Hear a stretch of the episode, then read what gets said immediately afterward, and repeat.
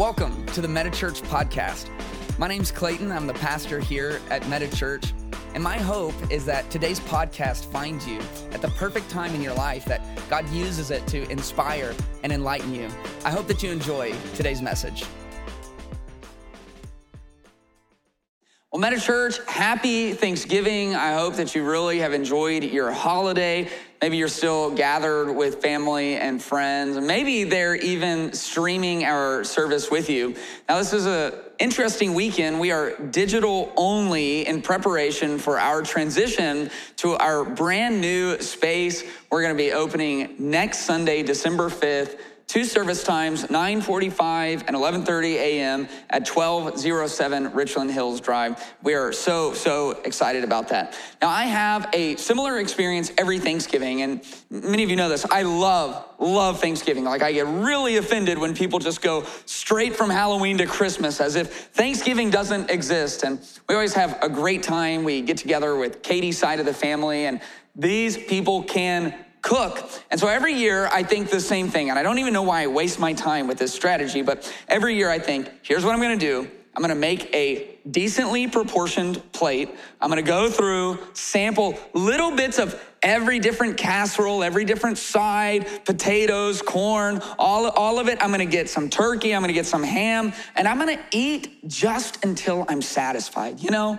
Like there's no need to overdo it. There's no need to put myself in a food coma by the middle of the afternoon. I'm just gonna go through and I try, you know? I go through and I get a little bit of this and some turkey, and you know, we have a couple different kinds of rolls, throw some butter on it, like really do it up, a little bit of all the sides. I go through I eat it all and I'm full, but I noticed there were a few sides that I missed, and there's still a lot of turkey left. And so I, I start rationalizing. What I'll do is I'll just make one little trip, but I'm gonna get really small portions. And by the time I'm done with that next trip, I have another loaded up plate. I take the whole thing in, and some Thanksgivings, I'll go back for thirds. And by the end of it, you're in that mode where you gotta loosen the belt up a little bit. You gotta find a nice recliner. You gotta knock out for just a, a few little 15, 30 minute nap.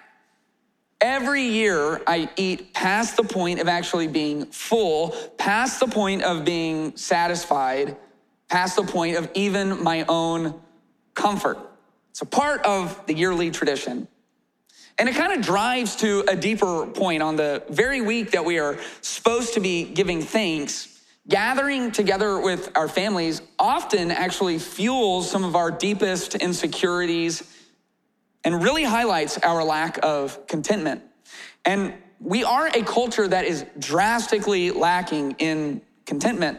You get around your siblings, and of course, there are sibling rivalries, and we all experience this in different ways. And what's so interesting is that these insecurities come up because maybe you're not at the same place in life as your sibling, or maybe you think they get more attention from your parents. Maybe by some measures, they have ended up more successful than you. And what you don't realize is that as you, uh, maybe you're still single and you want to be married, but you haven't found the right person, and you show up and you're, you're very envious envious of your sibling who is married, they've started their family, they already have kids, they're in the career they wanted. And what you don't realize is that it's just as easy for your sibling to show up to see you still single, able to spend your money exactly how you want to spend it, set your schedule exactly how you want to set it, not anywhere near the level of responsibility that they have, and they can be just as envious as you.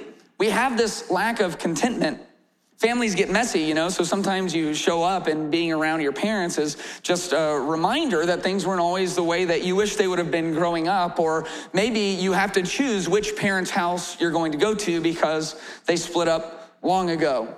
There's often family drama. And so all of these insecurities get drawn out of us. And in the very time that we're supposed to exercise our gratitude, we often end up just becoming more and more discontent and of course, this was highlighted the day after Thanksgiving when we all go to Target and like stampede over each other to try and get the best deals at Black Friday, right? Just fueling our need for more and more and more. And so I have a short and simple message for you. And I hope that it will shed some perspective on why, as a culture, we lean towards entitlement and ingratitude instead of being able to find contentment. Maybe you've been there. Maybe you feel like your entire life has been searching for contentment. You leave one job after another, you leave one relationship after another. You buy things and sell them. You get bigger and better. You make more and more money. You're constantly searching for the magical combination of people, places, and things that will finally bring you contentment. And it seems like the harder you try, the more evasive contentment actually becomes. This is a problem that in the Christian scriptures goes all the way back to the beginning. In Genesis chapter 2, the very first book of the Bible, it says, The Lord God planted a garden in Eden in the east, and there he placed the man that he had formed.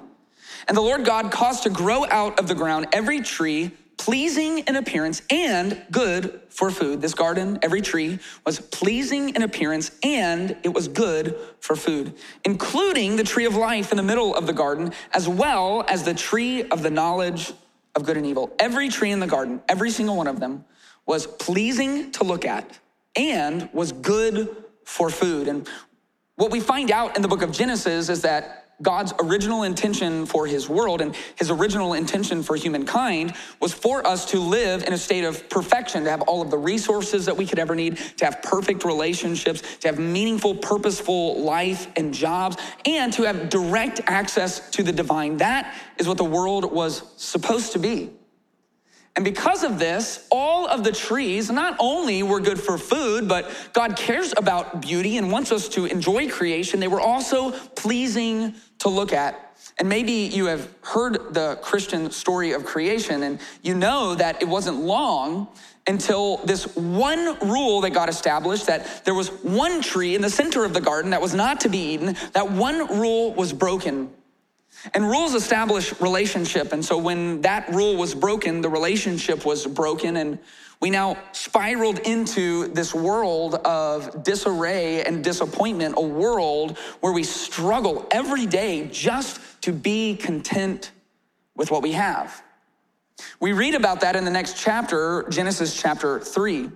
It says, The woman saw that the tree was good for food and delightful to look at, and that it was desirable for obtaining wisdom. So she took some of its fruit, even though it was against God's rule, and ate it. She also gave some to her husband who was with her, and he ate it. And I want you to notice that when God first planted the garden, every tree was pleasing in appearance and it was good for food. But Adam and Eve wanted more. In verse three, she saw this tree was good for food it was pleasing to look at, and, and there was more. And it offered something that she didn't currently have. And all of a sudden, even though it had the same attributes of every other tree, all of the trees of the garden, all of which Adam and Eve could eat for, this one had something else. And it was the something else that almost magically made all the other trees seem inferior and this one tree seem irresistible. It was good to look at, it was good for food, and it was desirable for obtaining wisdom. In verse 7, we see the effects. Then the eyes of both of them were opened, and they knew that they were naked. And so they sewed fig leaves together and made coverings for themselves. What happened when Eve realized that compared to all of the other trees, this new tree had something she did not yet have? All of a sudden, she became discontent. And it's, it really drills in on the problem of discontentment because we think we are discontent because we don't have enough. We don't have the things we want. Our desires aren't being met. Our relationships are not fulfilling. Our career isn't going anywhere. We think that contentment is based on our situation or on the things that we do or do not have. And yet, Adam and Eve, according to scripture, lived in actual perfection, which means they had every single thing they needed. This proves the point that our lack of contentment is not based on situation and it is not based on material possessions. Our lack of contentment stems from something deeper. And although she had everything she could ever want, although Adam had everything he could ever want, When there seemed to be something more, they now had a point of comparison. I'm gonna keep today simple, and if you don't remember anything else, remember this comparison is the great enemy of contentment. Comparison is the great enemy of contentment. And if you are lacking contentment and you were willing to do the honest work of tracing that contentment to its source, it will be rooted in comparison from something you do not have and what you actually do have. And so we're saying a few things when we are discontent. We're saying that what God has given us isn't quite good enough. We're saying that if we were the ones in control of the world and in control of our lives, that we would be able to create a better life than God could create for us. What happens when we are discontent is we get so focused on the point of our comparison that we lose the context of everything else that God has provided us. And so we go to Thanksgiving with our families. And at Thanksgiving, where we're supposed to be giving thanks, Instead, we play the game of comparison. Instead of highlighting and counting our blessings, we count the offenses of all that the other people in our family have that we don't have, all that they've accomplished that we have yet to accomplish, and all of our desires that have not yet been fulfilled. Comparison is the great enemy of contentment. Adam and Eve had a boundary issue, you know? It's like God had one rule and he set a boundary around one tree in the center of the garden, and they could go to any of the other trees and eat as much as their heart desires. They could go in and out and in and out everywhere they wanted to go. They could live their lives how they saw fit. There was only one thing they couldn't do, and they crossed a boundary. God said, All of the trees are yours, but one tree, one tree is not. That's a boundary and your life is full of boundaries. And inside of those boundaries, you have your blessings. And the problem is, we are so busy focused on the blessings outside of our boundaries, the blessings that are not a part of our life yet, that we fail to be gracious and thankful for the blessings that we have. And so we spend our time thinking, my life would be great if God would just give me this, if God would just give me a relationship, if God would just give me a wife. My life would be fulfilled if God would just give us some children. My life would be great if I could just make a little more money. God, if you would just bless me. And we wait, and sometimes we even grow bitter because of the lack of perceived blessings, and blessings are not the key to contentment. I'm telling you, and I know some of you have just like cried out to God, if you would just give me this blessing, my life would finally be whole. I could finally sleep at night. I'd finally have peace. I'd finally be fulfilled. I'd finally feel significant. And the truth is, we don't have blessing problems, we have boundary problems. A lack of contentment is desiring something that is out of bounds for where God has your life today. And envy and jealousy are incredibly powerful forces. And they cause us to blind ourselves to that that we do have, the opportunities right in front of us, the relationships we are in, the job opportunities that we could be pursuing, the life that we could be living, the generosity we could be putting forth. Comparison is killing us. And you add to that that we're not a content culture. In fact, we're an entitled culture. And an entitled culture always looks outside of their boundaries, not only to desire what others have, but actually feels that it is owed to them. Entitlement is just the next step of discontentment. And your life can grow exponentially better. Your soul can grow exponentially healthier, your peace can increase in immeasurable volume if you can accept the life that God has given you. Not that it will be your life forever, not that you will be single forever, not that you will be in the job you're at forever, but you are in that job today, and you are single today, and you do have the things you have today. This is your life. And where you're at in the present is where you're at in the present. And often, what God seems to be looking for is people who will be content with what He has already given them, steward what He has already given them well, and then he can add increase to our lives. What happens when we're discontent is not only do we spend all of our time focusing on what is outside of our boundaries, not only do we spend all of our time in the constant search of comparison, but because our eyes are fixed on what we don't have, it diminishes our ability to manage, steward, strategize, and execute with the things that we do have. Contentment doesn't just kill us spiritually and emotionally and mentally, it harms us practically. It keeps us from being able to move from one season of our life to the next season that God wants us to get to. The Apostle Paul lived an incredibly difficult life. You can read in one of his letters in the New Testament about all of the trials and tribulations that he went through. It's amazing that he survived many of these things. He was often beaten, run out of town, starved almost to the brink of death. He was in multiple shipwrecks. He was they tried to execute him, they imprisoned him multiple times. And here's what he says in Philippians 4. He says, "I don't say this out of need, for I have learned to be content in whatever circumstance I find myself. I know how to make do with little, and I know how to make do with a lot. In any and all circumstances, I have learned the secret to being content.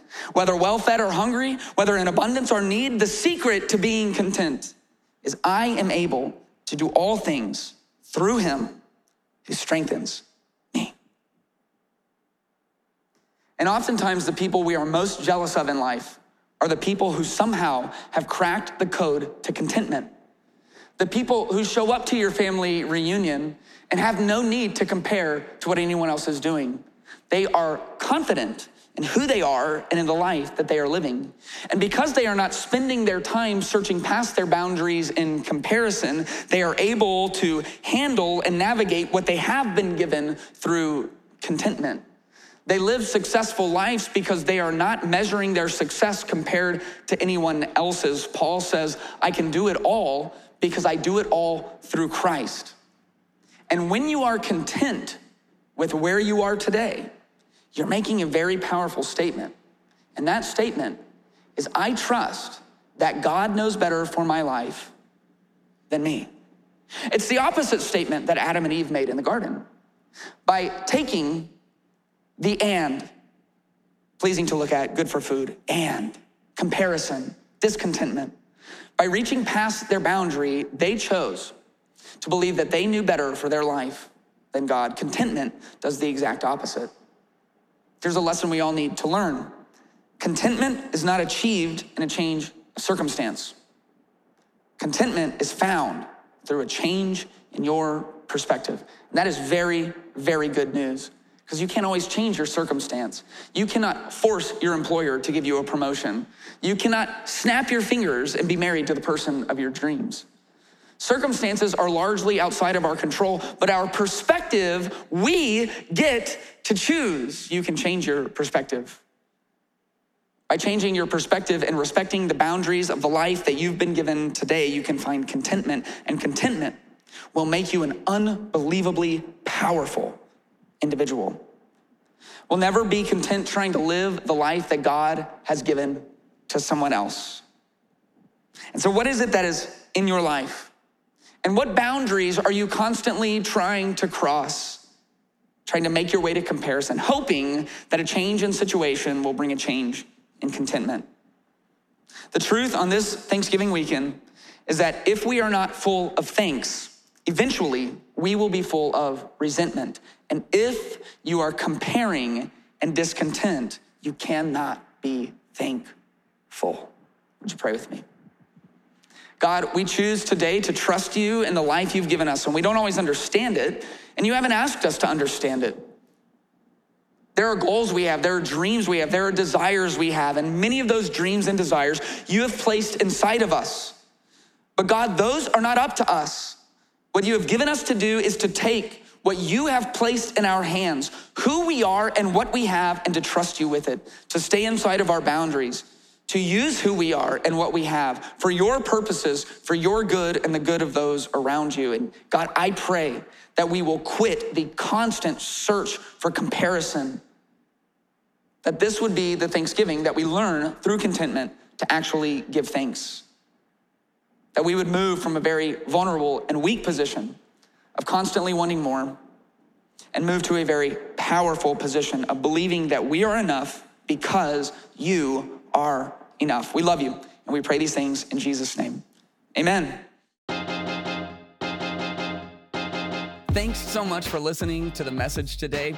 If this was helpful to you and you want to help us get the word out, you can subscribe to this podcast, you can rate and review, or share it with your friends. If you want to get connected further with what Meta Church is doing, you can go online to metachurch.tv. There you can learn how to take next steps. You can learn where our different venues are at if you ever wanted to visit. And you can also give financially to help push this movement forward. Man, I love you guys, and I hope you have a great rest of your day.